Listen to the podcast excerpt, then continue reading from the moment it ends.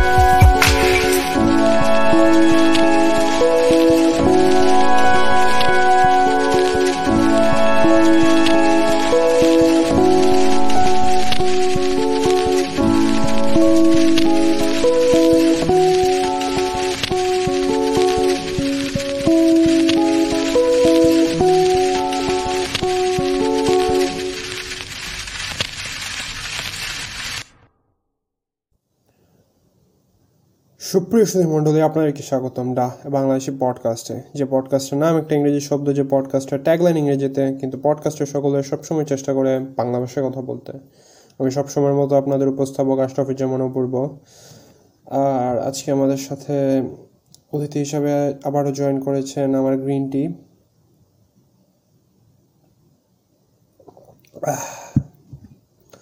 কারণ ঘুম থেকে ওঠার পর আমার গলাটা একটু ভালো লাগতেছিল না, আর আমি এমনিও ঘুম থেকে উঠলে গ্রিন টি খেতে পছন্দ করি।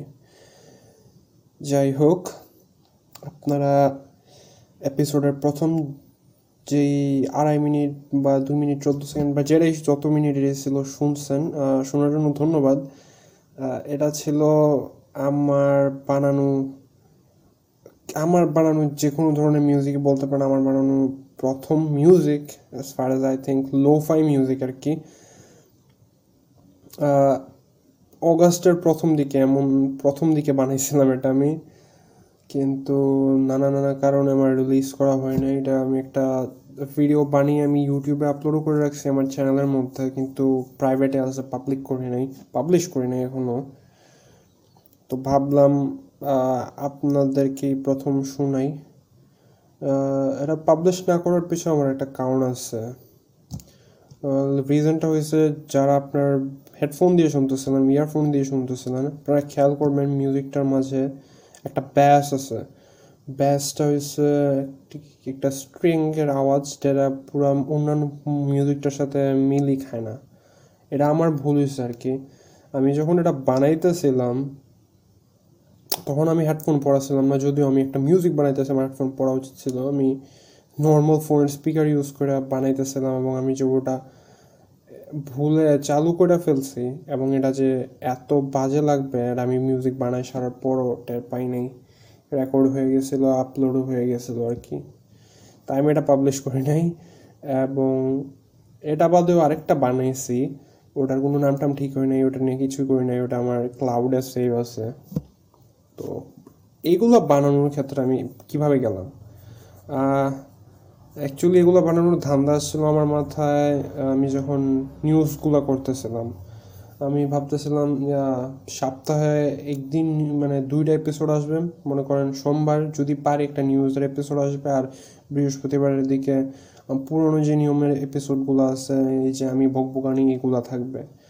তো নিউজের এগুলোর জন্য আমি চাইছিলাম একটা ইন্ট্রো মিউজিক হোক, কারণ আমি পিউ নিউ আমার পিউ নিউজ পছন্দ করতাম ভীষণ। পিউ র্যাপাই যখন গেমিং টেমিং ছেড়ে ওয়াই মিম রিভিউ আর পিউ নিউজ করতো, আমার পিউ নিউজ আমার খুবই পছন্দের ছিল।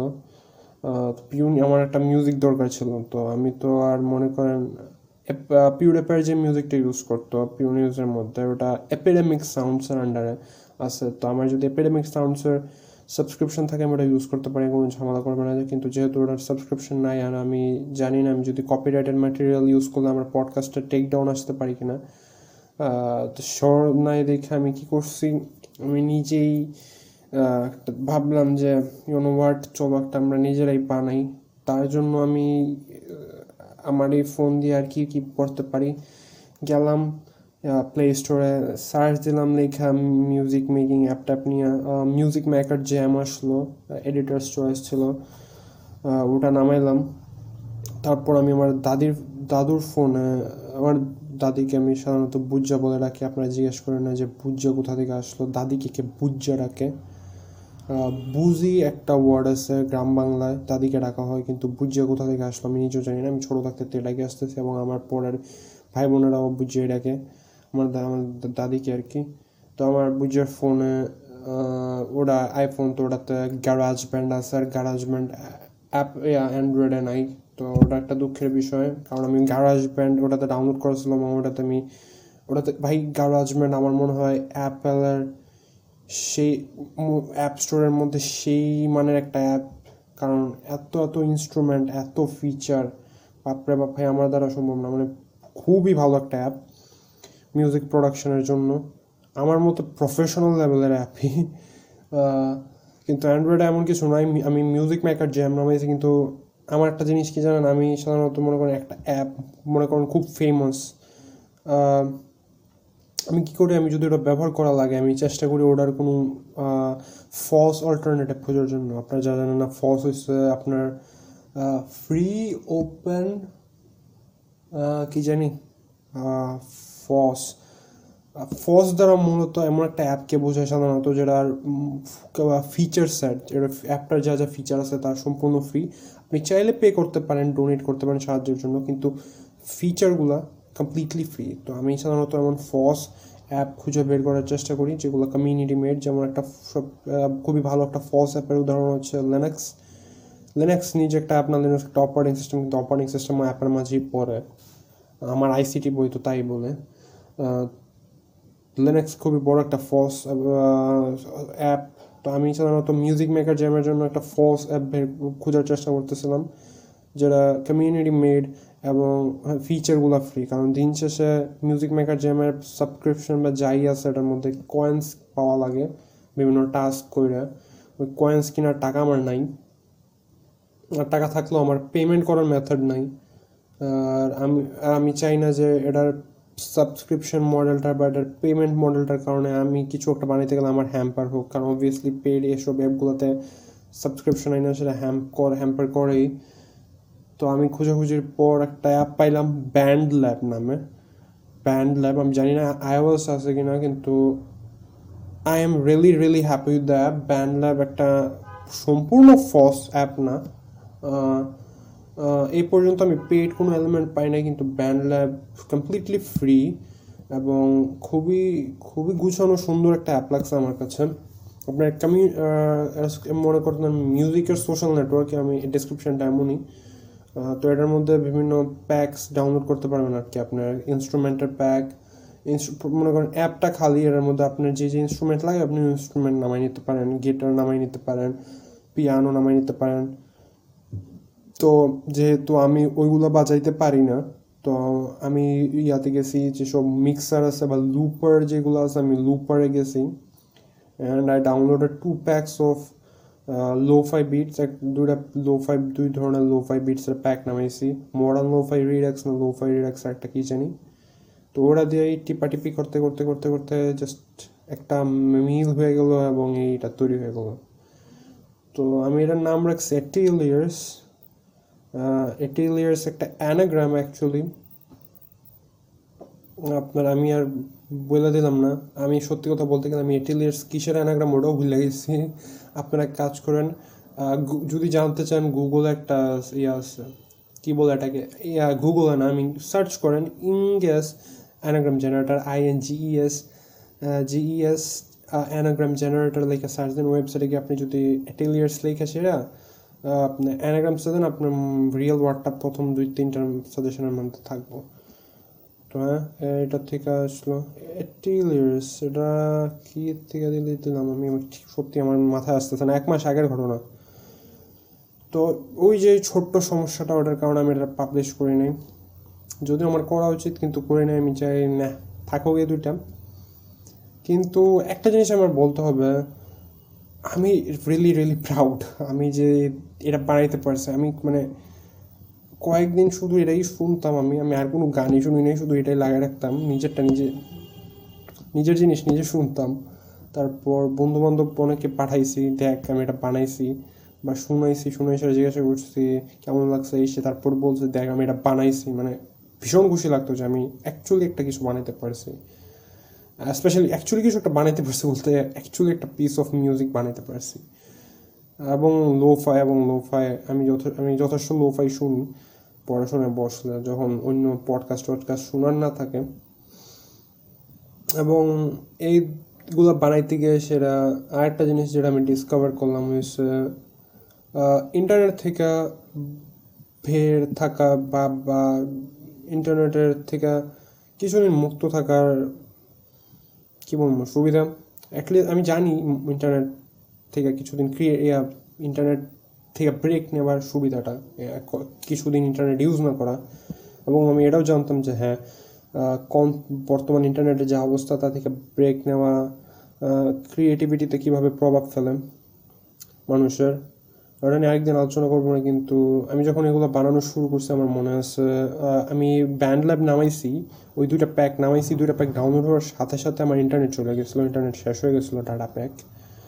তো প্রায় পনেরো দিনের মতো হ্যাঁ প্রায় পনেরো দিনের মতো প্রায় অগস্টের তেরো তেরো তারিখ পর্যন্ত হ্যাঁ তেরো তারিখ তেরো তেরো দিনের মতো আমার কোনো ইন্টারনেট ছিল না।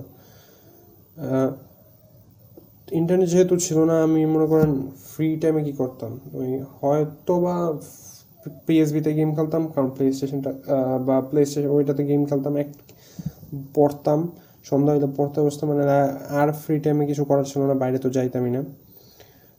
তো আমি ফোনেও আমার ইউটিউবে কোনো ভিডিও ডাউনলোড করা ছিল না, কিছুই ছিল না ফোনে, কারণ মেমোরি নষ্ট। ব্যান্ড ল্যাবটা ছিল, তো আমি এটা নিয়ে গুতাগুতি করা শুরু করছি এবং ইয়া আই ফাউন্ড সামথিং। সময় নষ্ট করার জন্য আমি এটা নিয়ে গুতাগুতি করে অ্যাকচুয়ালি কিছু একটা বানাইতে পারছিলাম। এটা নিয়ে পরে ভাবলাম আর কি, যদি ইন্টারনেট থাকতো আমি জীবনে মনে হয় না ব্যান্ড ল্যাবে যতটা টাইম দিছি, প্রায় আমি মনে হয় প্রায় ছয় সাত ঘন্টার মতো এটা নিয়ে টিপাটিপি করছি এই দুটা প্যাক দিয়ে। আমার ডাটা ছিল না, ইন্টারনেট ছিল না। যদি ইন্টারনেটটা ওই দিন থাকতো আমি মনে হয় না ব্যান্ড ল্যাবে যে পরিমাণ সময় আমি দিছি, এতটুকু সময় আমি দিলাম। এলে আমি গোটা take step of my twenty now.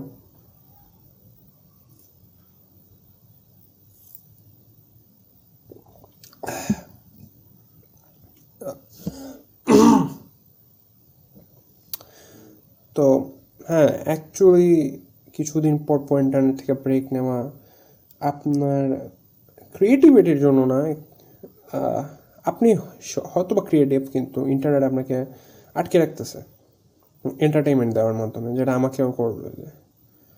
তো হ্যাঁ অ্যাকচুয়ালি ব্রেক নেওয়াটা সুবিধাজনক, কারণ আমার যতদূর মনে হয় আমি এসএসসির পর ইন্টারনেট ছাড়া খুবই খুবই কম দিন ছিলাম। নানু বসে যাওয়ার পর ইন্টারনেট থেকে কিছুদিন মুক্ত ছিলাম, প্রায় তিন চার দিনের মতো। তারপর মার্চের দিকে এপ্রিলের দিকে মনে হয় কিছুদিন মুক্ত ছিলাম। আর রোজার ঈদের রোজার ঈদের পর রোজার ঈদের পর কয়েক দুই তিন দিনের মতো ইন্টারনেট ছাড়া ছিলাম। কিন্তু এই কয়েকদিন বাদে, দুই তিন দিনের ঘটনা, এই কয়েকদিন বাদে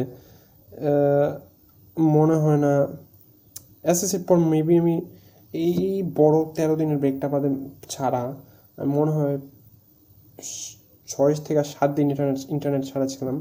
তাহলে কনস্ট্যান্টলি আমার ফোনে ডেটা চালু থাকতো, বা ডেটা চালু না থাকলেও আমি যখনই শুইতাম বসতাম ইন্টারনেটে ঢোকার জন্য ডেটা চালু করে নিতাম। So I was constantly connected to the internet.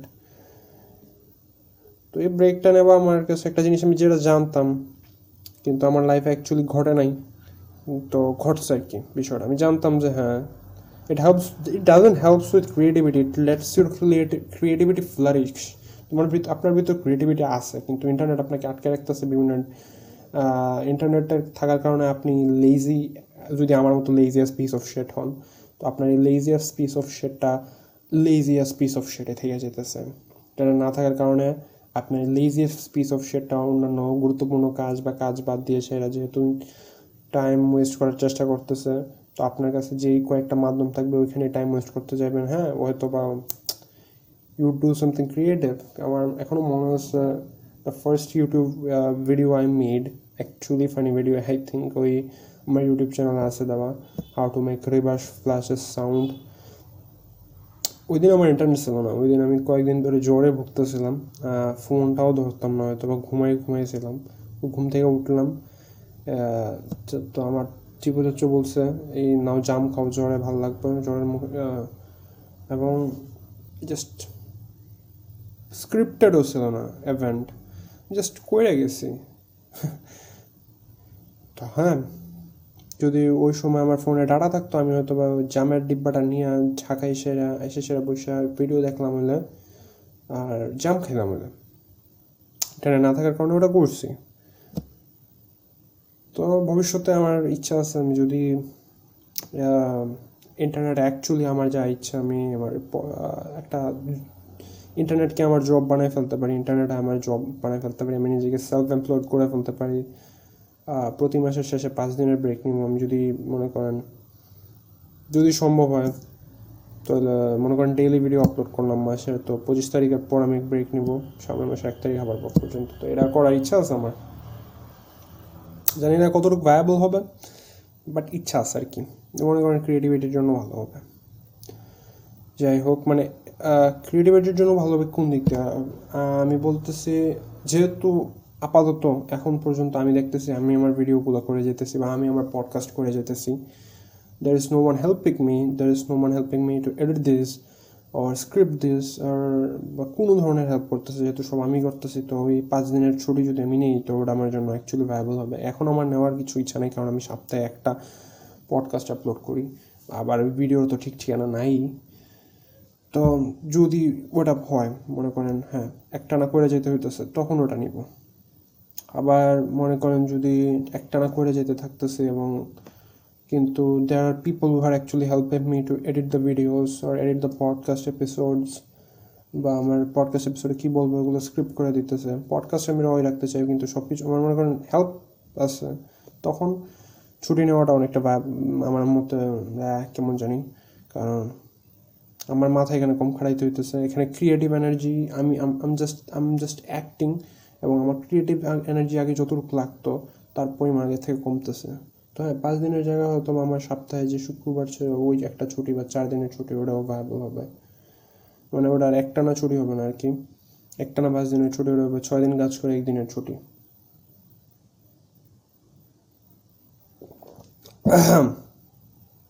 দুঃখিত। তো এই ছিল মিউজিকের জার্নিটা আর কি। তো লো ফাই যারা জানেন না, কারণ আমি আমার বেশিরভাগ ফ্রেন্ডই লো ফাই বুঝানো যাদেরকে দিছি তাদেরকে আমার বোঝাতে হয়েছে। তো লো ফাই হচ্ছে আপনার, আমি যতদূর বুঝি, আপনার সাধারণ মিউজিকের ক্ষেত্রে যেসব জিনিসগুলোকে ভুল ত্রুটি ধরা হয় একটা মিউজিকের মধ্যে, একটা গান শুনেন, গানের মধ্যে আমরা মনে হলো এই জিনিসটা ঠিক না, এই জিনিসটা করা ভুল না, বা যে গান বানাইছে সে একটা ভুল করছে না, এই জিনিসটা ঠিক না। মনে করেন সাধারণ মিউজিকে যে যেসব জিনিস ভুল ত্রুটি, টেপের স্ক্রিচিংয়ের আওয়াজ, এই আওয়াজ সেই আওয়াজ, লো ফাই হয়েছে ওইসব জিনিস দিয়েই তৈরি। লো ফাই মনে করেন আমার টাইটেল শুরুতে অনেকক্ষণ একটা টেপ ঘুরতেছে আওয়াজ ছিল, টেপ ঘুরতেছে আওয়াজ, টেপ স্ক্রিচিং মানে ক্যাসেট টেপের স্ক্রিচিং, ক্যাসেট টেপ না হ্যাঁ ক্যাসেট টেপের স্ক্রিচিংয়ের আওয়াজ, রিলগুলার। আমি অনেকদিন পর খুব সকালে রেকর্ড করতে বসছি, এখন পাঁচটা চুয়ান্ন বাজে, ভোর পাঁচটা চুয়ান্ন, কারণ আজকে রাত্রে আমি ঘুমাই নি, সন্ধ্যার সময় অনেকক্ষণ ঘুমাই গেছি, চারটা বাজে ঘুম দিয়েছি, প্রায় দশটার সময়, দশটার পরে উঠছি, আরও প্রায় দশটা সাড়ে দশটার দিকে উঠছে, তো ছয় ঘন্টার উপরে ঘুমাই ফেলছে। তো আর আমি ঘুম ঘুমাই নি। রাত্রে কী করছি জিজ্ঞাসা করেন না, আমি ডেভিল মে ক্রাই রেট্রোস্পেক্টিভ দেখছি, কারণ আমার কয়েকদিন ধরে ইচ্ছে হইতেছে ডেভিল মে ক্রাই সিরিজটা শুরু করার। কারণ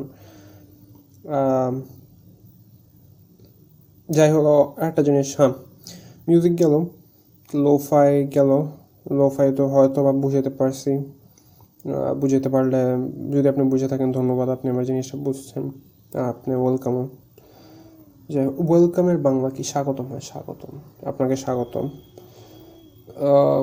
অনেকদিন ধরে একটা গেমিং কর্নার করি না, আপনারা হয়তো বা পিছনে যদি যান আপনারা দেখবেন যে আমি প্রায় মার্চ থেকে প্রায় প্রতি এপিসোডে গেমিং কর্নার করছি। এখন কেন গেমিং কর্নার করি না কত কয়েকটা এপিসোড ধরে, কারণ আমার যদ্দূর মনে হয় লাস্ট যে এপিসোডে গেমিং কর্নার করছিলাম ওই এপিসোডে আমি মেটাল গিয়ার রাইজিং রেভেঞ্জেন্স নিয়ে কথা বলছিলাম, এবং ওই এপিসোডের পর আপনি প্রিটি মাচ বলতে পারেন যে আমি এই পর্যন্ত আর কোনো গেম খেলি নাই। আর কোনো গেম বলতে আমি মেটাল গিয়ার রাইজিং রেভেঞ্জেন্স বা এম জি আর আর বাদে আর কোনো গেমই খেলি নাই, এটাই খেলছি, একটা না খেলে গেছি, কারণ আমার এত ভালো লাগে। আমি চাইলে এক জাস্ট লাভ দিস শিট। আমি প্রত্যেক মেটাল প্রত্যেকটা মেটাল গিয়ার সর্ট গেমই পছন্দ, প্রত্যেকটা মেটাল মেটাল গিয়ার সিরিজের প্রায় প্রত্যেকটা গেমই পছন্দ করি। মেটাল গিয়ার সারভাইভ খেলি না, এবং ওটাকে সবাই শিট বলে আমি জানি না, ওটা খেললে হয়তো বা বুঝতে পারবো। শুধুমাত্র কন্ট্রোলসের কারণে আমি পুরোনোগুলা ধরি নাই আর কি। মেটাল গিয়ার সিরিজ নিয়ে আমি আর একটা এপিসোডই করবো যদি পারি, আমার এক ফ্রেন্ডের সাথে, সে আর এক মেটাল গিয়ার ফ্যান, তো তাকে নিয়ে আমি মেটাল গিয়ার রিলেটেড এপিসোড করতে চাইতেছি কয়েকটা। তো আমি আর সব কিছু স্পয়েল করতেছি না, যদিও আমার মনে হয় আমি একটা পুরোনো এপিসোডে মেটাল গিয়ার নিয়ে অনেক কথা বলে ফেলছি। তো উপর বস গেমিং কর্নারে আপনাদেরকে স্বাগতম।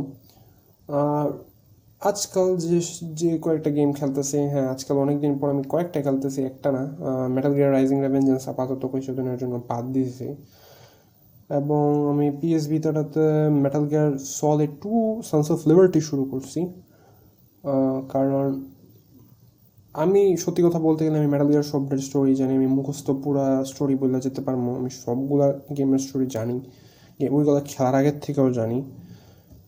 আমি স্নেক ইটার শুরু করার আগে যে শুধু স্নেক ইট স্নেক ইটার শুরু করার আগে স্নেক ইটার স্টোরি জানতাম না, কিন্তু স্নেক ইটার খেলার পর আমি প্রায় প্রত্যেকটা গেমের স্টোরি বিভিন্ন ভিডিও টিডিও দেখে রেট্রোস্পেক্টিভ দেখে যাই না ফেলছি।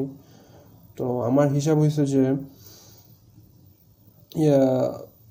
আমি স্টোর স্টোরি জানি, ওয়ান স্টোরিও জানি, কিন্তু খেলার নিজে একটা খেলার মাধ্যমে এক্সপিরিয়েন্স করার মজাটাই আলাদা।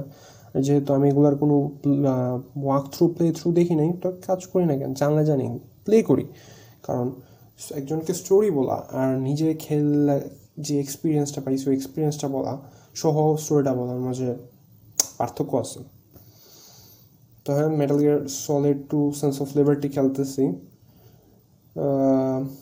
স্পয়লার দেবো না, গুড গেম। প্লে স্টেশন ভিটাতে আছে, প্লে স্টেশন টুতে রিলিজ পাইছিল, পিসি পোর্ট আছে, প্লে স্টেশন থ্রিতে আছে। আপনারা যেখানে আপনারা জাস্ট উইকিপিডিয়াতে সার্চ দিয়ে আপনার যে প্ল্যাটফর্মে পছন্দ হবে প্ল্যাটফর্মে খেলতে পারেন। আমাকে যদি জিজ্ঞাসা করেন আমি রেকমেন্ড করবো আপনার প্লে স্টেশন থ্রি থাকলে আমি প্লে স্টেশন থ্রির মধ্যে যে এইচডি কালেকশনটা আছে ওটা রেকমেন্ড করবো। আর যদি প্লে স্টেশন টু থাকতে আপনি যদি ইয়া একটা কপি লোকেট করতে পারেন, তো আমি প্লে স্টেশন টু ভার্সনটাই রেকমেন্ড করবো, কারণ এ পর্যন্ত যাদেরকে দেখছি প্লে স্টেশন টু ভার্সনটা আমি নিজে খেলি না, আমি নিজে এইচডি ভার্সনটা খেলতেছি। এ পর্যন্ত আমি যত মানুষকে দেখছি সবাই প্লে স্টেশন টু ভার্সনটাকে প্রেস করছে, কারণ ওটা নাকি সবচেয়ে ডিটেলড সব দিক দিয়ে বাকি এইচডি ভার্সন অন্যগুলোর তুলনায়ও।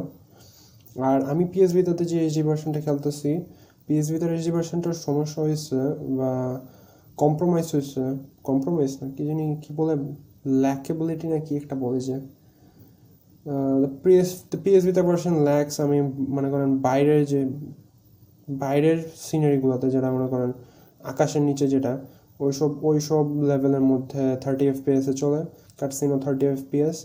আর ভিতরে মনে করেন ইনডোর মানে আউটডোর আউটডোর সিকোয়েন্সগুলো থার্টি এফ পি এস আর ইনডোর সিকোয়েন্সগুলো সিক্সটি এফ পি এস।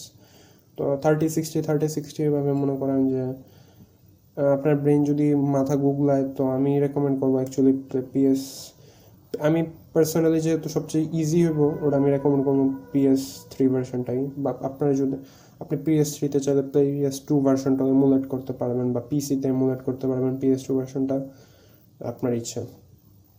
ইউটিউবে সার্চ করে আপনার যেটা পছন্দ হয় আর কি।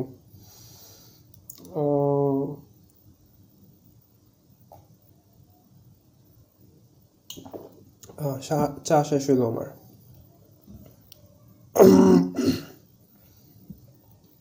দুঃখিত,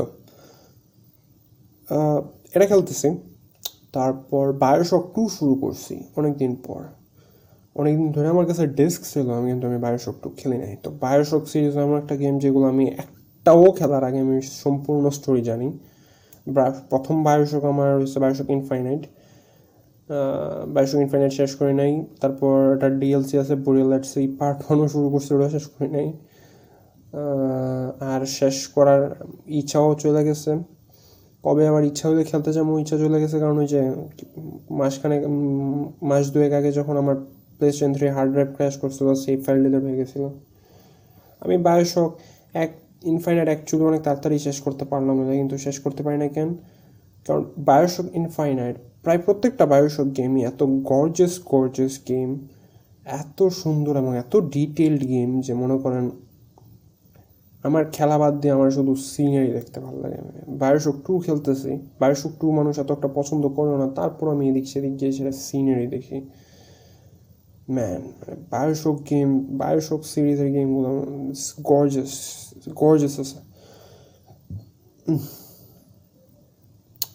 তো বায়োশক টু হিসে অনেকটা বায়োশক সিরিজের ব্ল্যাকশিপ, যদিও বাবা ব্ল্যাকশিপের মধ্যে সবাই বাবা ব্ল্যাকশিপকে পছন্দ করে, কিন্তু এই গেমিং এর কোনো সিরিজের মধ্যে ব্ল্যাকশিপকে সাধারণত মানুষ পছন্দ করে না। অবভিয়াসলি বায়োশক টুরও ফ্যান ফ্যান আছে, আমি বায়োশক প্রায় প্রত্যেকটাই পছন্দ করি, কিন্তু বায়োশক টুকে অপছন্দ করার বেশিরভাগ রিজনই হচ্ছে বায়োশক ওয়ানের তুলনায় টু এর স্টোরি খুবই সিম্পলিফাইড, খুবই ডাল। কিন্তু ওয়ানের গেম প্লে মেকানিক্স, আমি একটা গেম পার্সপেক্টিভে যদি চিন্তা করি, ওয়ানের মধ্যে গেম প্লে মেকানিক্স এবং গেমে গেম প্লেতে যেসব সমস্যা ছিল ওগুলো সব অনেকগুলোই রিফাইন্ড হয়েছে বায়োশক টুতে। আর বায়োশক ইনফাইনাইট তো খুবই স্ট্রিমলাইন্ড একটা শুটার হয়ে গেছে। তো এই হলো বায়োশক। তো আমার যে ফ্রেন্ডের সাথে আমরা ইয়া নিয়ে কথা, মেটাল গিয়ার রিলেটেড কথা বললাম, মানে ও নিজেও খুবই এক BioShock fan, a man of culture. তো ওর সাথে বায়োশক নিয়েও একদিন আড্ডা হবে, যদি ওকে রাজি করাইতে পারি। আপাতত বলা আছে, জানি না কোন দিন রাজি হয়। অ্যাকচুয়ালি রাজি হয়েছিল তখন মার্চের দিকে রাজি হয়েছিল, কিন্তু আমি তখন নানুর বাসায় ছিলাম, রেকর্ডিং পসিবল ছিল না।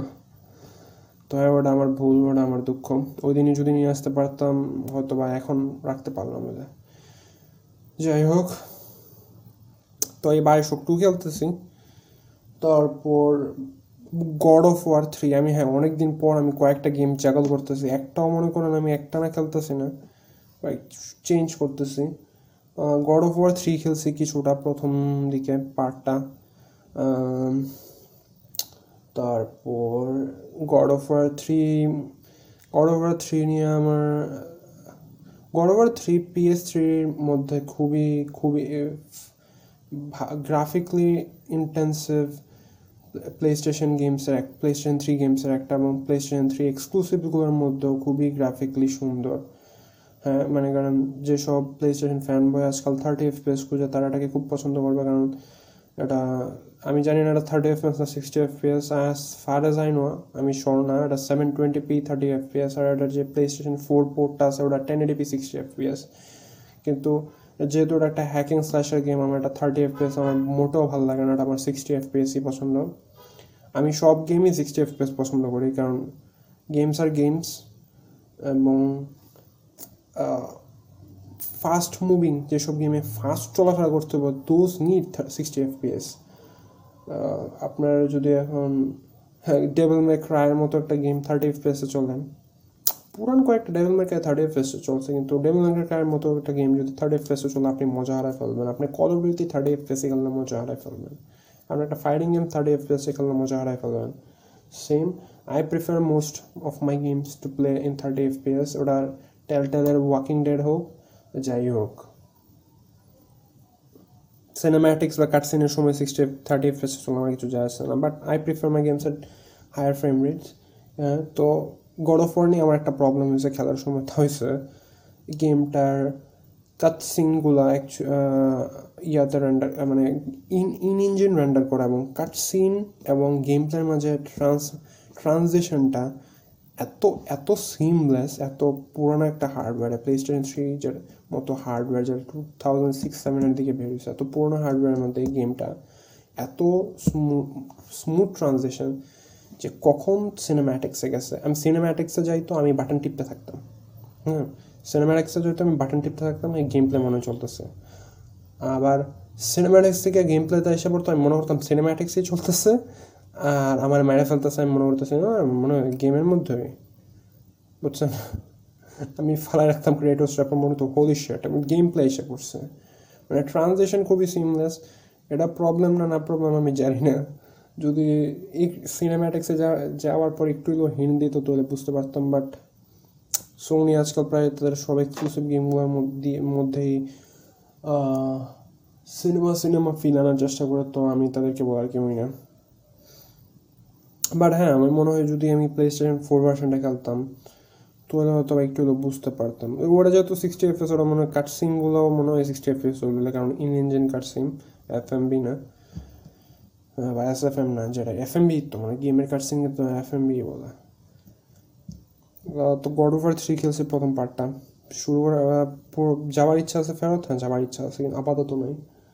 তারপর আজকে আজকে বলতে আজকে রেকর্ড করতেছি বুধবার, আমি মঙ্গলবার, গতকাল আমি ডেভিল মে ক্রাই শুরু করছিলাম। ডেভিল মে ক্রাই শুরু করছি বলতে ডেভিল মে ক্রাই প্রথমটা না, আমি actually Devil May Cry reboot যেটা আছে টোয়েন্টি থার্টিনের দিকে একটা রিবুট হয়েছিল ডিএমসি ডেভিল মে ক্রাই, যেটাকে most of the Devil May Cry ফ্যান্সরা পছন্দ করে না, ওটা আমি কিনছিলাম প্লেস্টেশন থ্রির জন্য, তো ওটা শুরু করছি। ডেভিল মে ক্রাই শুরু করছি, ওটার মধ্যে আমি ডান্টের কাহিনী শুরু করি নাই, ওটার ডিএলসি আছে ভার্জিলস ডাউনফল, আমি ভার্জিলস ডাউনফল খেলা শুরু করছি। আমি ভাবছিলাম যে ভার্জিলস ডাউনফল এটা মনে হয় ডিএমসি মানে কারণ এটা ডান্টের কাহিনীর আগের প্রিকুয়াল, মানে গেমের মেইন কাহিনীর প্রি আগের প্রিকুয়াল, কিন্তু না, এটা মেইন কাহিনীর পরের post post the main story main story main story post post main story কাহিনি। তো আমি নিজের একটা স্পয়েল করে ফেলতেছি আগে ডিএলসি শুরু করে, যাই হোক। তো ভার্জিলস ডাউনফল খেলতেছি, প্রায় কয়েক তিনটা না দুইটা লেভেল শেষ হয়েছে। এবং আমি একটা জিনিস বলতে হবো যে আমি জানি না ডান্টে কত সিমলেস, কিন্তু Vergil controlling Vergil is hard ওর মুভস। ভার্জিল আমি অন্যান্য ডিএলসি গেমগুলোতে দেখছি ভার্জিল কোনো ইয়া ওয়েপেন ইউজ করে না, নিজের সোয়ার্ড বাদে আর নিজের যে এঞ্জেল বা ডিমনিক পাওয়ার আছে এগুলো বাদে ওর কোনো ওয়েপেন নাই, ডান্টের মতো পিস্তল টিস্তল ইউজ করে না। তো ভার্জিলকে কন্ট্রোল করা একটু অ্যাকচুয়ালি হার্ড এই গেমের মধ্যেও। ভার্জিল গেম শুধু ইয়ামাটো আছে আর এঞ্জেল আর ডিমেন পাওয়ার আছে, তো এগুলো আমি জানি না ভার্জিল এঞ্জেল পাওয়ার আছে কিনা অন্যান্য গেমগুলোতে, কিন্তু এটাতে আছে। তো হ্যাঁ ওরা একটু কন্ট্রোল করা হার্ড। আমি আশা আছে আমি যখন ডান্টেল নিয়ে খেলা শুরু করবো ডান্টেল কন্ট্রোলগুলো একটু আমার মতো মূর্খ মানুষের জন্য ইজি হইব, কারণ যেসব গেমের কন্ট্রোল একবারে প্রিসাইজ হয়তো ওইগুলো খেলার পিছনে আমার অনেক টাইম দিতে হয়। আমি আপাতত আজকাল মেটাল গিয়ার রাইজিং রেভেঞ্জেন্স মধ্যে আর কোনো গেমের পিছনে তো টাইমটাই নেই। তো হ্যাঁ আমি কয়েকটা গেমের মাঝে জাগল করতেছি, জানি না বায়োশক টুটা অনেকটা খেলছি, জানি না আমি কোনটা কন্টিনিউ করবো। আর আপাতত ডিএলসিটা শেষ করবো, আপাতত ভার্জিলস ডাউনফলটা আমি অনেকবার মরেও গেছি, মানে অ্যাকচুয়ালি আমি একবারই ইজি মোডে খেলতেছি তারপরও হার্ড কন্ট্রোলস। আর ভার্জিলটা কন্ট্রোল কি দুটা ক্লিক করো ট্রায়াঙ্গেলে, তারপর একটু পজ করো, আবার তিনটা ক্লিক করো, কী কী মুভস। আমি যতদূর জানি অন্যান্য ডিএম ডিএমসি গেম থেকে এটা ইজি, কিন্তু আমি এটা থেকে ডাব্বা মারতেছি। আমি জানি না অন্যান্য ডিএমসি গেমগুলো যেগুলো অ্যাকচুয়ালি হার্ড এবং মাস্টার করা লাগে ওগুলোতে গেলে আমি কী করবো। তো হ্যাঁ আমি আপাতত আমি ভার্জিলস ডাউনফল শেষ করবো, কিন্তু ওটার পর ডিএমসির মেইন কাহিনি শুরু করবো না করবো সাথে সাথে ওটার কোনো গ্যারান্টি নেই। তো এই দিয়া আজকের মতো আমরা শেষ করতেছি অপুর বস গেমিং কর্নার। আমি জানি না আমি গেমগুলো গেমিং কর্নার আপনাদের কেমন ভালো লাগে, আমি গেম নিয়ে আর কি কী না কি কথাবার্তা বলি, যদি ফিডব্যাক জানান। আমি ফিডব্যাক খুব পছন্দ করি ভাই। আমি পারলে আমি ডেইলি কী কী করি না করি ওগুলো ইন্টারনেটে ছাড়তাম ছাড়লাম হলে মানুষের ফিডব্যাকের জন্য, যে আমি জিনিসপত্র ঠিক করতেছি না বা মানুষ কী মনে করে আমি এটা করছি। এখনও পসিবল না ওটা আমার জন্য, এত ওপেন বুক হয়ে যাইনি আমি। কারণ আমাকে জিজ্ঞাসা করলে আমি সাধারণত জিনিসপত্র উত্তর দিয়ে দিই, সত্যি পারলে আমি ওটা করতাম। কিন্তু আমি ফিডব্যাক পছন্দ করি, তো আমি খুবই খুবই খুবই খুশি হব। আমার চ্যানেলে ইউটিউব চ্যানেল সাবস্ক্রাইব করার দরকার নেই, কিন্তু আমাকে যদি ফিডব্যাক দেন আমি আরও বেশি খুশি হব। আমাকে মোটিভেট করবে আপনাদের ফিডব্যাক। হ্যাঁ, তো আমি আজ গত একটা এপিসোড ধরলাম আমার ভলিউম বা মাইক্রোফোনের গেইন মাইনাস ফিফটিনে রাখছি, কারণ এতদিন জিরোতে ছিল। জিরোতে থাকলে মনে করেন আমার ব্যাকগ্রাউন্ডের অনেক নয়েজ পিক আপ হইতো। আমি একেবারে মাইনাস টোয়েন্টি দিয়ে হতে দিয়েও ব্যাকগ্রাউন্ড নয়েজ পিক আপ অনেক কমাইতে পারি নাই, তো ফিফটিনে রাখছি। ও অন্যান্য সময়ের তুলনায় আমার মনে হয় ওই এপিসোডটাতে যথেষ্ট ব্যাকগ্রাউন্ড নয়েজ কম ছিল। এবং আজকে এত সকাল সকাল শুরু করার কারণ কি, আমি আজকে ছাড়া তো দশটার সময় করতে পারতাম। সাধারণত আমি বৃহস্পতি বুধবারে দশটার দিকে রেকর্ডিংয়ে বসি। আজকে তো সকাল সকাল করার কারণ হয়েছে আমার ভীষণ ক্ষুধা লেগে রয়েছে। আমাদের দোকানের একজন কর্মচারী যারা নিচে থাকে আর কি, আমাদের তো তাদের একজন ওয়াইফাই নিয়েছে, যেহেতু আমার বাসায় ওয়াইফাই নাই এবং ওনার ওটা দিয়ে আমি আপাতত নিজের জিনিসপত্র আপলোড টাপলোড করার চালানোর ধান্দা আছে। কারণ অনেকগুলো এপিসোড আপলোড করা বাকি আছে ইউটিউবে, আমি ওগুলোর ভিডিও বানায় রাখছি। ওগুলো এক একটা প্রায় ফাইভ পাঁচশো ওয়ান জিবির মতো পাঁচশো এমবি ওয়ান জিবির মতো। তো ওইগুলা ডেটায় যেহেতু আপলোড করতে পারবো না, ওনার ওয়াইফাই থেকে আপলোড করতে পারবো। আজকে দশটা এগারোটার দিকে ওনার লাইন অ্যাক্টিভ হবে, লাইন টাইন সব টানা আছে, রাউটার সব বসানো আছে। দশটা এগারোটার পর লাইন অ্যাক্টিভ হবে, তো দশটা এগারোটার পর আমি বসে বসে রেকর্ডিং আর এডিটিং করলে হইব না, ওইখানে থাকতে হইব, আপলোড করতে হইব, তারপর কিছু গেম টাইম নামাইতে হইব। তো ওই ধান্দা আছে আমার, ওটা করার কারণে আজকে এত সকাল সকাল করতেছে না। আমার ভীষণ ক্ষুধা লাগছে, আমি ক্ষুধার জ্বালায় ঘুমাই যেতেছি। এটা একটা জিনিস জিজ্ঞাসা করা উচিত, জিজ্ঞাসা করে জানতে চাই আর ক্ষুধা লাগলে আপনাদের কেমন লাগে? ভীষণ ক্ষুধা, কারণ আমার ভীষণ ক্ষুধা লাগে। আমি ক্ষুধা নিজের কন্ট্রোল করতে পারি যথেষ্ট, কারণ আমি খুবই কম খাইতাম ছোটো থাকতে, এখনও কম খাই আমার মনে হয়। আমার অ্যাকচুয়ালি অ্যাটলিস্ট আমার ফ্যামিলি বলে আমি এখনও ভীষণ কম খাই আগে। তো আমার ক্ষুধা লাগলে বা ভীষণ যখন আমি কন্ট্রোলের মধ্যে থাকতে পারি না, তখন আমার মনে করেন এত টায়ার্ড হয়ে যায়, আমার মাথা ধরে যায়, আমি ঘুমে ধরে যায়। মনে করেন ক্ষুধার যন্ত্রণাটা স্কিপ করার জন্য আমি ঘুমে ধরে যাই। টোয়েন্টিটা খাওয়ার কারণে ক্ষুধাটা অনেকটা ইয়ে হয়ে গেছে, মরে গেছে আপাতত। কিন্তু ক্ষুধা লাগলে আমি টায়ার্ড হয়ে মাথা ব্যথা শুরু করে আমার ঘুমে ধরে যায়। আপনারা বলতে পারেন রাতে তুই ঘুমাস নাই এই জন্য ঘুমে ধরতেছে, কিন্তু না, আমি রাতে ঘুমাই সেরকম। আমি যদি সকালে উঠি এবং আমার ক্ষুধা লেগে থাকে ঘুমাই যাই, তারপর আবার দশটার সময় উঠি। সরি, দুঃখিত। এবং আমার জামিও ভীষণ ব্যথা করতেছে রাত্রে ঘুমের থেকে ওঠার পর থেকে, দুই দিকই, এক সাইড না। শুধু আমি জানি না আমি কীভাবে ঘুমাইছিলাম, মনে হয় আমার মুখের উপর চাপ পড়েছিল আমি যখন বিকালবেলা ঘুমাই গেছি। একটা পডকাস্টের এপিসোড, অফিসিয়াল পডকাস্টের একটা এপিসোড লাগাই দিয়ে, মানে লেটেস্ট যেটা এপিসোডটা সেটা লাগাই দিয়ে ঘুমাই গেছি। মনে মনে পুরোটা চলছে প্রায় এক ঘন্টার মতন, কেউ পজও করে নাই, পুরো চলছে। আমার এটা শুরু করার আমার আমার এই পডকাস্ট শুরু করার পিছনে অনেকটা ইন্সপিরেশন হিসেবে কাজ করছে অফিসিয়াল পডকাস্ট, এবং আমার খুবই ফেভারিট পডকাস্টার একটা, যেটা প্রায় প্রত্যেকটা এপিসোডে আমার শোনা পড়ে।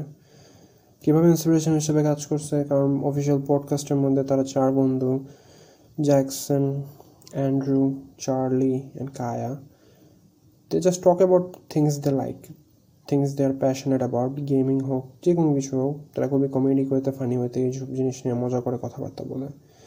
তো আমি ওই ওনাদের এই পডকাস্ট শুরু শোনার আগে আমি সাধারণত বেশিরভাগই ইনফরমেটিভ টাইপের পডকাস্ট শুনতাম, যেগুলো কলেজ, লেখাপড়া, স্কুল, প্রোডাক্টিভিটি, সাধারণ জ্ঞান, নলেজ এসব নিয়ে কথাবার্তা বলতো। কমেডি কোনো পডকাস্ট শুনতাম না। তো তাদের এটা যে হ্যাঁ, তার মানুষ একটা জিনিসকে প্যাশনের একটা জিনিস না কথাবার্তা বললে, প্যাশনের বইতে কথাবার্তা বললে, তাকে এটাকে ফানি হিউমার দিয়ে মানুষের কাছে প্রেজেন্ট করতে পারলে যে এটার জন্য অডিয়েন্স আছে, আমি এটা তাদেরকে দেখার পর বুঝছি, কারণ আমি নিজেই তাদের খুবই বড় ফ্যান। তো এটা আমার এটা শুরু এই পডকাস্ট শুরু করার পিছনে একটা ইন্সপিরেশন দিচ্ছে যে হ্যাঁ, তুমি যদি চেষ্টা করো তুমি অডিয়েন্স পাইতে পারো। এবং আমি জানি না আমার অডিয়েন্স আসলে আছে কি না নাই, অ্যাটলিস্ট অ্যাক্ট করি, হ্যাঁ I have actually someone, at least একটা মানুষ হল যেটা আমার যে আমার পডকাস্ট সবসময় শুনে। তো এই শুনে ধন্যবাদ, কারণ আমি সাধারণত সবগুলা পডকাস্ট যে মানুষ আপনারা যারা যেসব অ্যাপ দিয়ে শুনেন সবগুলার স্ট্যাটস পাই না। Apple podcast, Spotify, Google podcast, মনে করেন একেবারে টপ লাইনের যেসব পডকাস্টিং অ্যাপ আছে ওইগুলার স্ট্যাটসগুলো পাই। এবং প্রায় প্রতিটা এপিসোডই অ্যাপল পডকাস্টের লিসেনার থাকে দুই তিনজন, প্রায় প্রতিটা এপিসোডেই। তো এই যে দুই তিনজন আছেন, আমার মনে হয় যে তারাই আমার অডিয়েন্স। আমি জানি না একজনই তিনবার প্লে করে কিনা বা তিনজন শুনে কিনা, কিন্তু আমার অ্যাপল পডকাস্টের লিসেনার আপনাদেরকে ভীষণ ভীষণ ধন্যবাদ। আর যেসব বেশিরভাগ পডকাস্ট অ্যাপই আদার্সের সাথে আদার্স ক্যাটাগরির ভিতরে গিয়ে আমি দেখতে পারি না। অ্যাঙ্কার মানে আমার হোস্টিং প্ল্যাটফর্ম, ওরা ওরা অফিসিয়ালি অনেকগুলো অ্যাপ সাপোর্ট করে যেগুলো তো ওরা আমার বলা লাগবে না, ওরা নিজেরাই মনে করেন পাবলিশ করে দেয় পডকাস্টটা। এবং আমি নিজে অনেক অনেক জায়গায় পাবলিশ করে রাখছি যারা যেখানে অ্যাঙ্কারও পাবলিশ করে না। তো গ্যারান্টি নেই ভাই কোথায় কোথায় কোথায় কোথায় শুনেন। আমি এখনও প্রায় কিছুদিন আগেও প্রায় পরীক্ষার সময় আমার মনে হচ্ছে মার্চের দিকে, মার্চ এপ্রিলের দিকে আমার ফোনে বিশ ত্রিশটার মতো পডকাস্টিং অ্যাপ ছিল। মনে করেন যতটা জায়গায় আমার পডকাস্ট আছে আমি ততটা অ্যাপ নামায় রাখছিলাম, ততটা ফোন পডকাস্টিং অ্যাপে ভর্তি ছিল। এখন মেবি কয়েকটা আছে, আমি কাস্ট বক্স ইউজ করি অনেক দিন ধরে, কাস্ট বক্স আছে, স্পটিফাই আছে, আর অ্যাঙ্কার আছে, আর পকেট কাস্ট আছে। পকেট কাস্ট আমি একটা ইউজ করি না, কারণ পকেট কাস্ট খুবই হাই কোয়ালিটিতে পডকাস্ট শোনা যায়, আর এবং আমার ডাটা এত হাই কোয়ালিটি শোনান আমার এখানে। আমি বেশিরভাগ পডকাস্টই ইউটিউবে শুনি, ইউটিউব ভান্স ইউজ করে। আমি ভান্সের একটা সুবিধা হয়েছে, আপনার ভিডিও চলাকালীন আপনি যদি ফোন লক করে দেন বা হোমে চলে যান, মনে করেন ভিডিও অ্যাট ইউটিউব থেকে কোনোভাবে সরে টরে যান হোম ব্যাকগ্রাউন্ড রাইখা, তো ওটার অডিও চলতে থাকে। প্রায় আমার যদি প্রায় তিরিশ এমবির মধ্যে একটা এক ঘন্টার পডকাস্ট শুনে ফেলতে পারি শুধু অডিওটা, যে জায়গায় আমি একটা পডকাস্টিং অ্যাপে আমার একশো এমবির মতো চলে যাবে। হ্যাঁ, আমি এমবি নিয়ে কিপটামি করতেছি, আমি এমবি নিয়ে আপনাদেরকে মিতবই হইতে বলতেছি, যেহেতু বাংলাদেশের মানুষের জন্য স্পেশালি যেসব কান্ট্রিতে ব্রডব্যান্ড ওয়াইফাই এতটা অ্যাভেলেবেল না, তাদের কাছে তো এমবি বা ইন্টারনেট প্যাক বা data pack currency, internet currency. তো ভাই মিতবই হন, কারণ আমার এখনও মনে হচ্ছে আমি আগে থ্রি সিক্সটি পিতে ইউটিউব ভিডিও দেখতাম বা ফোর এইটি পিতে দেখতাম, যতদিন ওয়াইফাই ছিল seven twenty P ten eighty পিতে দেখছি, এবং আজকাল আমি টু ফোর টিভিতে ভিডিও দেখি। সিরিয়াসলি ভাই, আমি লাস্ট থ্রি সিক্সটি পিতে কোন ভিডিও দেখছি আমি নিজেও জানি না। যেসব ভিডিও টু ফোর টিভিতে ভীষণ বাজে অবস্থা, চোখে দেখাই যায় না, ওইসব ক্ষেত্রে আমি থ্রি ফোর টিভি বা ফোর এইটি পিতে যাই। আর সেভেন টোয়েন্টি পিতে যাই তাহলে আমি জাস্ট ভিডিও ডাউনলোডই করে নিই ভাই। তো আমি আজকাল আগের তুলনায় আরও কম দেখি, সিক্স সেভেন এইট। আমার মনে আছে আমি আগে একেবারে ছোটোকালের উপর বয়স ফোর ফাইভের উপর বউ দেখতো থ্রি সিক্সটি পিতে ফোর এইটি পিতে, আমি এখন টু ফোরটি পিতে দেখি। তারপর আমি ডেটা তো একটা ম্যানেজ করতে পারি না, দিনে দুই তিন ঘন্টা ইউটিউব দেখলে এক জিবির উপরে হিসাব করে কেন ডেটা কনজিউম ডেটা হিসেবে লিমিট হিসাব করে ওই অপূর্বতে ওয়ান জিবি নিয়ে থ্রি সিক্সটি পিতে এক সপ্তাহ ভিডিও দেখতো। এই অপূর্ব টু ফোরটি পিতে দেখে কী কী দেখা ভুল করতেছি কোথায় ভাই। যাই হোক, আমি কিছুদিন আগে কয়েক এপিসোড আগে আমি টেনেট নিয়ে কথা বলছিলাম, ক্রিস্টোফার নোলানের নোলানের টেনেট। অনেকেই টেনেন্ট বলতেছে উচ্চারণ, আমিও টেনেন্টই করি টানের ঠেলায়, তো সঠিকভাবে উচ্চারণ করলাম Tenet, T E N E T, Tenet. Tenet release পাইছে and I am very hyped to see the movie. Actually আমার ফোনে এখন আছে ছবিটা, আমি অ্যাকচুয়ালি একটা লোকেট করতে পারছি, একটা খুবই বাজে কোয়ালিটি। কারণ এটা কোনো স্ট্রিমিং সার্ভিসে এখনও অ্যাভেলেবেল না। ভাই আমার সকালে করতে পারছে না, ভালো লাগে না, কারণ জানেন সকালে স্পেশালি ভোরের টাইমটা বা রাতের টাইমটা আমাদের এই রাস্তা দিয়ে অনেক বড় বড় গাড়িগুলো চলে, মনে করেন কলার গাড়ি, বিভিন্ন ফলের গাড়ি, মাছের গাড়ি, এইসব বিভিন্ন আড়ত থেকে আসা যাওয়া করে, তো ওইগুলোর আওয়াজ, রিক্সা, সিএনজির আওয়াজ থেকে আরও বড় বড় যে মাত্রটা গেল। যাই হোক, টেনেট ফেলে স্পেসার টেনেট কোনো স্ট্রিমিং সার্ভিসে আমি যা জানি অ্যাভেলেবেল না, তো আমি একটা কপি ট্র্যাক ডাউন করছি এবং ওটা আমি হয়তো আজকে পডকাস্ট শেষ করে দেখবো দুপুরের দিকে বা সন্ধ্যার দিকে, জানি না কোন সময় দেখি। তো টেনেট নিয়ে খুব হাইপ ছিলাম এবং দুইটা রিভিউ দেখছি টেনেটের, রিভিউ দেখতে চাইছিলাম না কিন্তু দেখছি দুজন আমার ফেভারিট রিভিউয়ার ক্রিস টাকম্যান এবং জেরেমি জান্স, দুজনেই বিভিন্নভাবে তুলে ধরছে। ক্রিস টাকম্যান খুবই খুবই একেবারে স্পয়লার ফ্রি একটা রিভিউ দিচ্ছে, আর জেরেমি জান্স রিভিউটার মধ্যে একটু হলেও ট্রেলারের সাথে মুভির কোন দিক দিয়ে ডিফারেন্স আছে এইসব এলিমেন্টস এলো। মনে করেন উনি একটু হলেও আমার মুভির যা দেখবো তার ব্যাপারে অ্যাজাম্পশন, যেই ভাবনা নিয়ে দেখলাম বলে ওটার অ্যাজাম্পশনটা ভেঙে দিচ্ছে এবং ওনার কোনো দোষ নেই। ওনার ভিউরই এক ধরনের, ক্রিস টাকম্যানের ভিউরই এক ধরনের।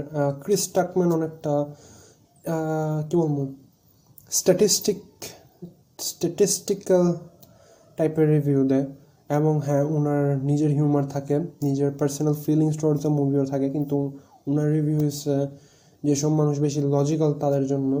আর জেরেমি জান্সের রিভিউ হচ্ছে মনে করেন ক্রিয়েটিভ মানুষদের জন্য। জেরেমি জান্স খুবই একটা ফিল ফ্রি ওয়েতে খুবই হাসি খুশিভাবে নিজের পার্সোনাল ফিলিংস সহ নিজের পার্সোনাল বিভিন্ন ঘটনার মধ্যে সহ একটা মুভি রিভিউ দিতে পারেন মিক্সিং ম্যাচ করে, যারা আমার দেখতে ভালো লাগে। আমার আমার নিজের খুবই ইচ্ছা এমনভাবে করার।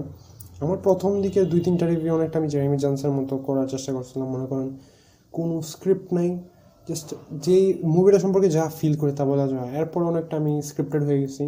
হ্যাঁ, প্রথমে ছবির নাম বলবো, ডিরেক্টরকে, স্টার অ্যাক্টাররা কে কে, কত সালে বের হয়েছে, হ্যাঁ একটু গল্প বলবো, প্রিমাইজ বলবো, এবং একেবারে শেষের দিকে গিয়ে নিজের কিছু পার্সোনাল ফিলিংস বলি, এমন টাইপ হয়ে গেছে আর কি।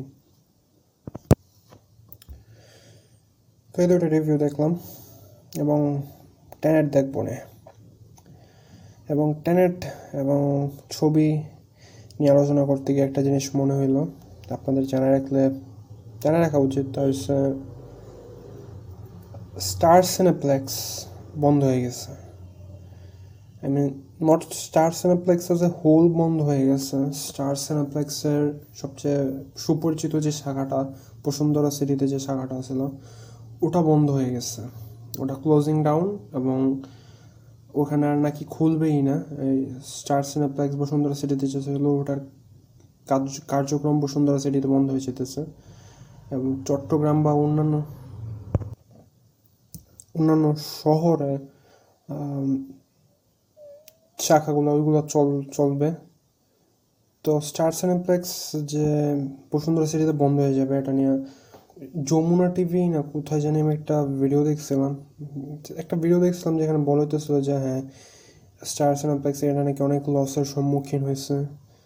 তো আমি একটা জিনিস এত বছর খুবই ভুল জানতাম, তা হয়েছে আমি মনে করছিলাম স্টার সিনেপ্লেক্স বসুন্ধরা সিটিরই কোনো প্রোডাক্ট, মানে Star Cineplex is own by Bashundhara group, কিন্তু অ্যাকচুয়ালি না।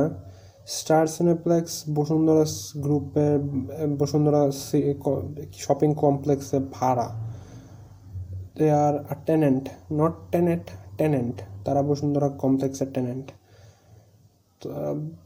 তারা নাকি এই স্পেশালি কোভিড শুরু হওয়ার পর প্যান্ডামিকে প্যান্ডামিকে নাকি যেহেতু মানুষ যাইতে পারতেছে না তো অনেক লসের সম্মুখীন হইতেছে, এবং বসুন্ধরা গ্রুপের নাকি বসুন্ধরা গ্রুপের ব্যাপারে কোনো অফিসিয়াল স্টেটমেন্ট দেয় নাই, কিন্তু আমি মানুষ যত মনে মনে করেন যারা ফ্যান আছে বা যারা স্টার সিনেপ্লেক্স অ্যাকচুয়ালি যায় তো তাদের বিভিন্ন রেসপন্স করে যা বুঝতে পারলাম তা হচ্ছে বসুন্ধরা গ্রুপ ওরা যেহেতু ভাড়াটারা দিতে পারতেছে না এবং ভীষণ লস আছে, তো তাদেরকে বন্ধ করে সেটা নাকি, কারণ একটা সিনেমা হল যথেষ্ট জায়গা নেই, ওখানে নতুন করে দোকানের জায়গা করলো, এলে অন্যান্য কী বলবো অন্যান্য সব শপের জায়গা করলো আর কি। তো তারা নাকি এটা নিয়ে স্টার সিনেপ্লেক্স থেকে যা জানতে পারলাম আমাদের পোস্ট টোস্ট পড়ে, তারা নাকি এটা নিয়ে বসুন্ধরার সাথে কথা বলছিল, কিন্তু কোনো লাভ হয়নি, মিটিং কিটিং নাকি করছে। তো খুবই স্যাড রিয়ালিটি। মানে আমি আমার জীবনে বাংলাদেশে যদি প্রথম, বাংলাদেশ বাদ দেন ভাই, আমি আমার জীবনে প্রথম যদি কোনো সিনেমা হলের নাম শুনে থাকি তা ছিল ওই স্টার সিনেপ্লেক্স। স্টার সিনেপ্লেক্স নাম শুনছিলাম হোয়াট লাইক টু, আমি যখন যথেষ্ট ছোটো, আমি এবং যদ্দূর জানি স্টার সিনেপ্লেক্স দুই হাজার সালেই যাত্রা শুরু করছে, এবং স্টার সিনেপ্লেক্সের প্রথম শাখাও ছিল বসুন্ধরা, বসুন্ধরার বসুন্ধরা শপিং মলে যেটা আছে, ওটা প্রায় দুই হাজার দুই সালেই আমি যখন জন্মাইছিলাম। তো প্রায় আমার সমান বা আমার থেকেও বড়, এবং আমি প্রায় মনে হয় পাঁচ ছয় বছর ছিলাম যখন আমি নাম শুনছিলাম স্টার সিনেপ্লেক্সের। প্রথম পত্রিকায় দেখছিলাম তখন কি একটা মুভি নাকি বের হয়েছিল, ওটার অ্যাড অ্যাড সহ। তো ভাই খাইছে, মানে বাংলাদেশের প্রথম বড় সিনেমা হল এবং সবচেয়ে modern cinema hall, featured cinema hall প্রথম স্টার সিনেপ্লেক্সই ছিল।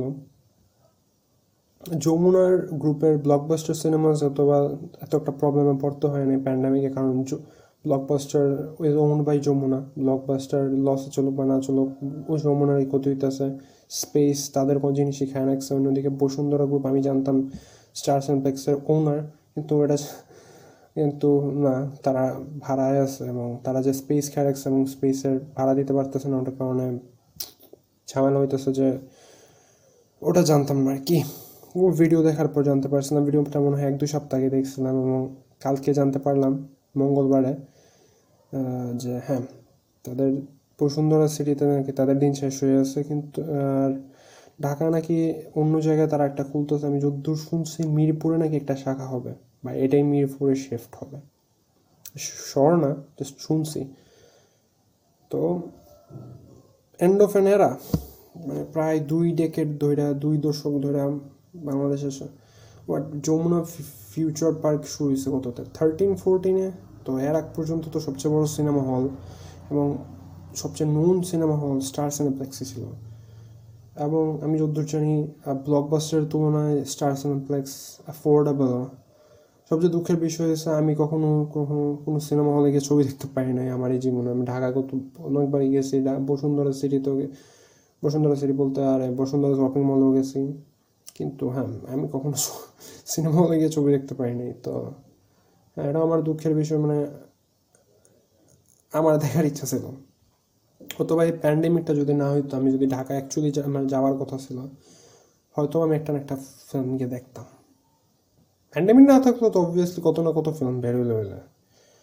তো হ্যাঁ, আমার বসুন্ধরা শপিং মলে গিয়ে স্টার সিনেপ্লেক্সে ছবি দেখা পসিবল হলো না। যদি ওদের অন্য জায়গায় শাখা খোলা ওইখানে গিয়ে যদি পসিবল হয় ভবিষ্যতে, স্যাড। তো হ্যাঁ, আসলেও স্যার, মানে সত্যি আমার খারাপ লাগতেছে আর কি। হ্যাঁ, আমার দেখা সম্ভব হলো না এবং তারা উঠে যেতেছে। আমরা জাস্ট আমার দেখা সম্ভব হলো না তা নিয়ে না, জাস্ট উঠে যেতেছে।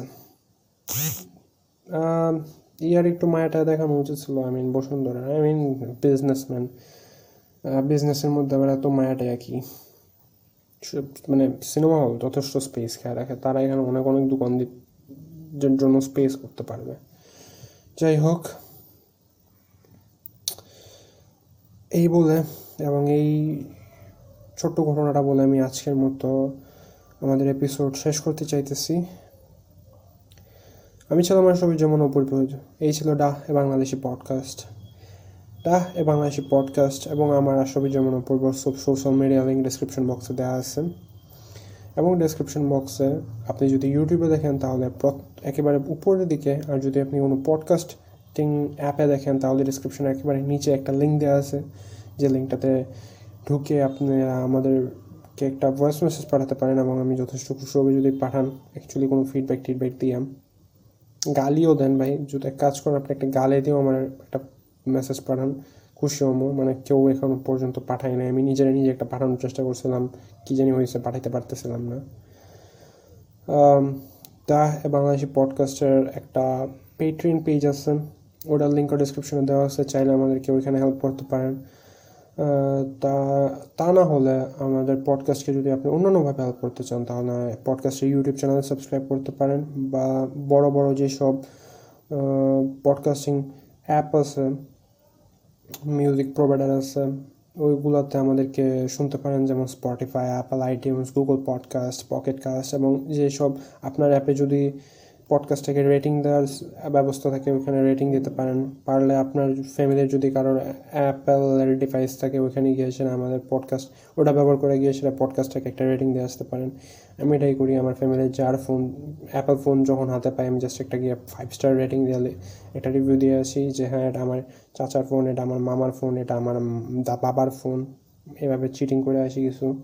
তো যদি আপনি চিটিং মার্কা টাইপের ইয়া পান, মোস্ট মানে এমন টাইপের রিভিউ পান যে লেখা আছে এটা আমার দাদার ফোন, চিটিং করতেছে, মোস্ট প্রবাবলি এটা আমার লেখা, আপনারা কেউ যদি করে থাকেন আমি জানি না, আমার এটা রিভিউ যদি নকল করে থাকেন, কারণ অনেক দিন ধরে আমি অ্যাপেলের রিভিউগুলো চেক করতেছি না। আর ধন্যবাদ আজকের এপিসোড শোনার জন্য। সামনের সপ্তাহ থেকে হয়তো বা এপিসোডগুলো আরও তাড়াতাড়ি পাওয়া যেতে পারেন, যেহেতু এই যে ওয়াইফাই এসে পড়ছে, অ্যাটলিস্ট আমার ঘরে না কিন্তু আসছে, যে ওটাই ওটার কারণে হয়তো বা আগের তুলনায় ঝামেলাটা আমাদের কম হবে, স্পেশালি ইউটিউব আপলোডিংয়ের ঝামেলাটা কম হবে। আমি জানি না এখনও স্পিডটা কীরকম বা কতক্ষণ লাগে আমার দাঁড়ায় থেকে সেটা ওখানে আপলোড করতে হবে, বাট আশা করতে পারি যে সৃষ্টিকর্তা আমাদের সাথে হবে। Please Allah please,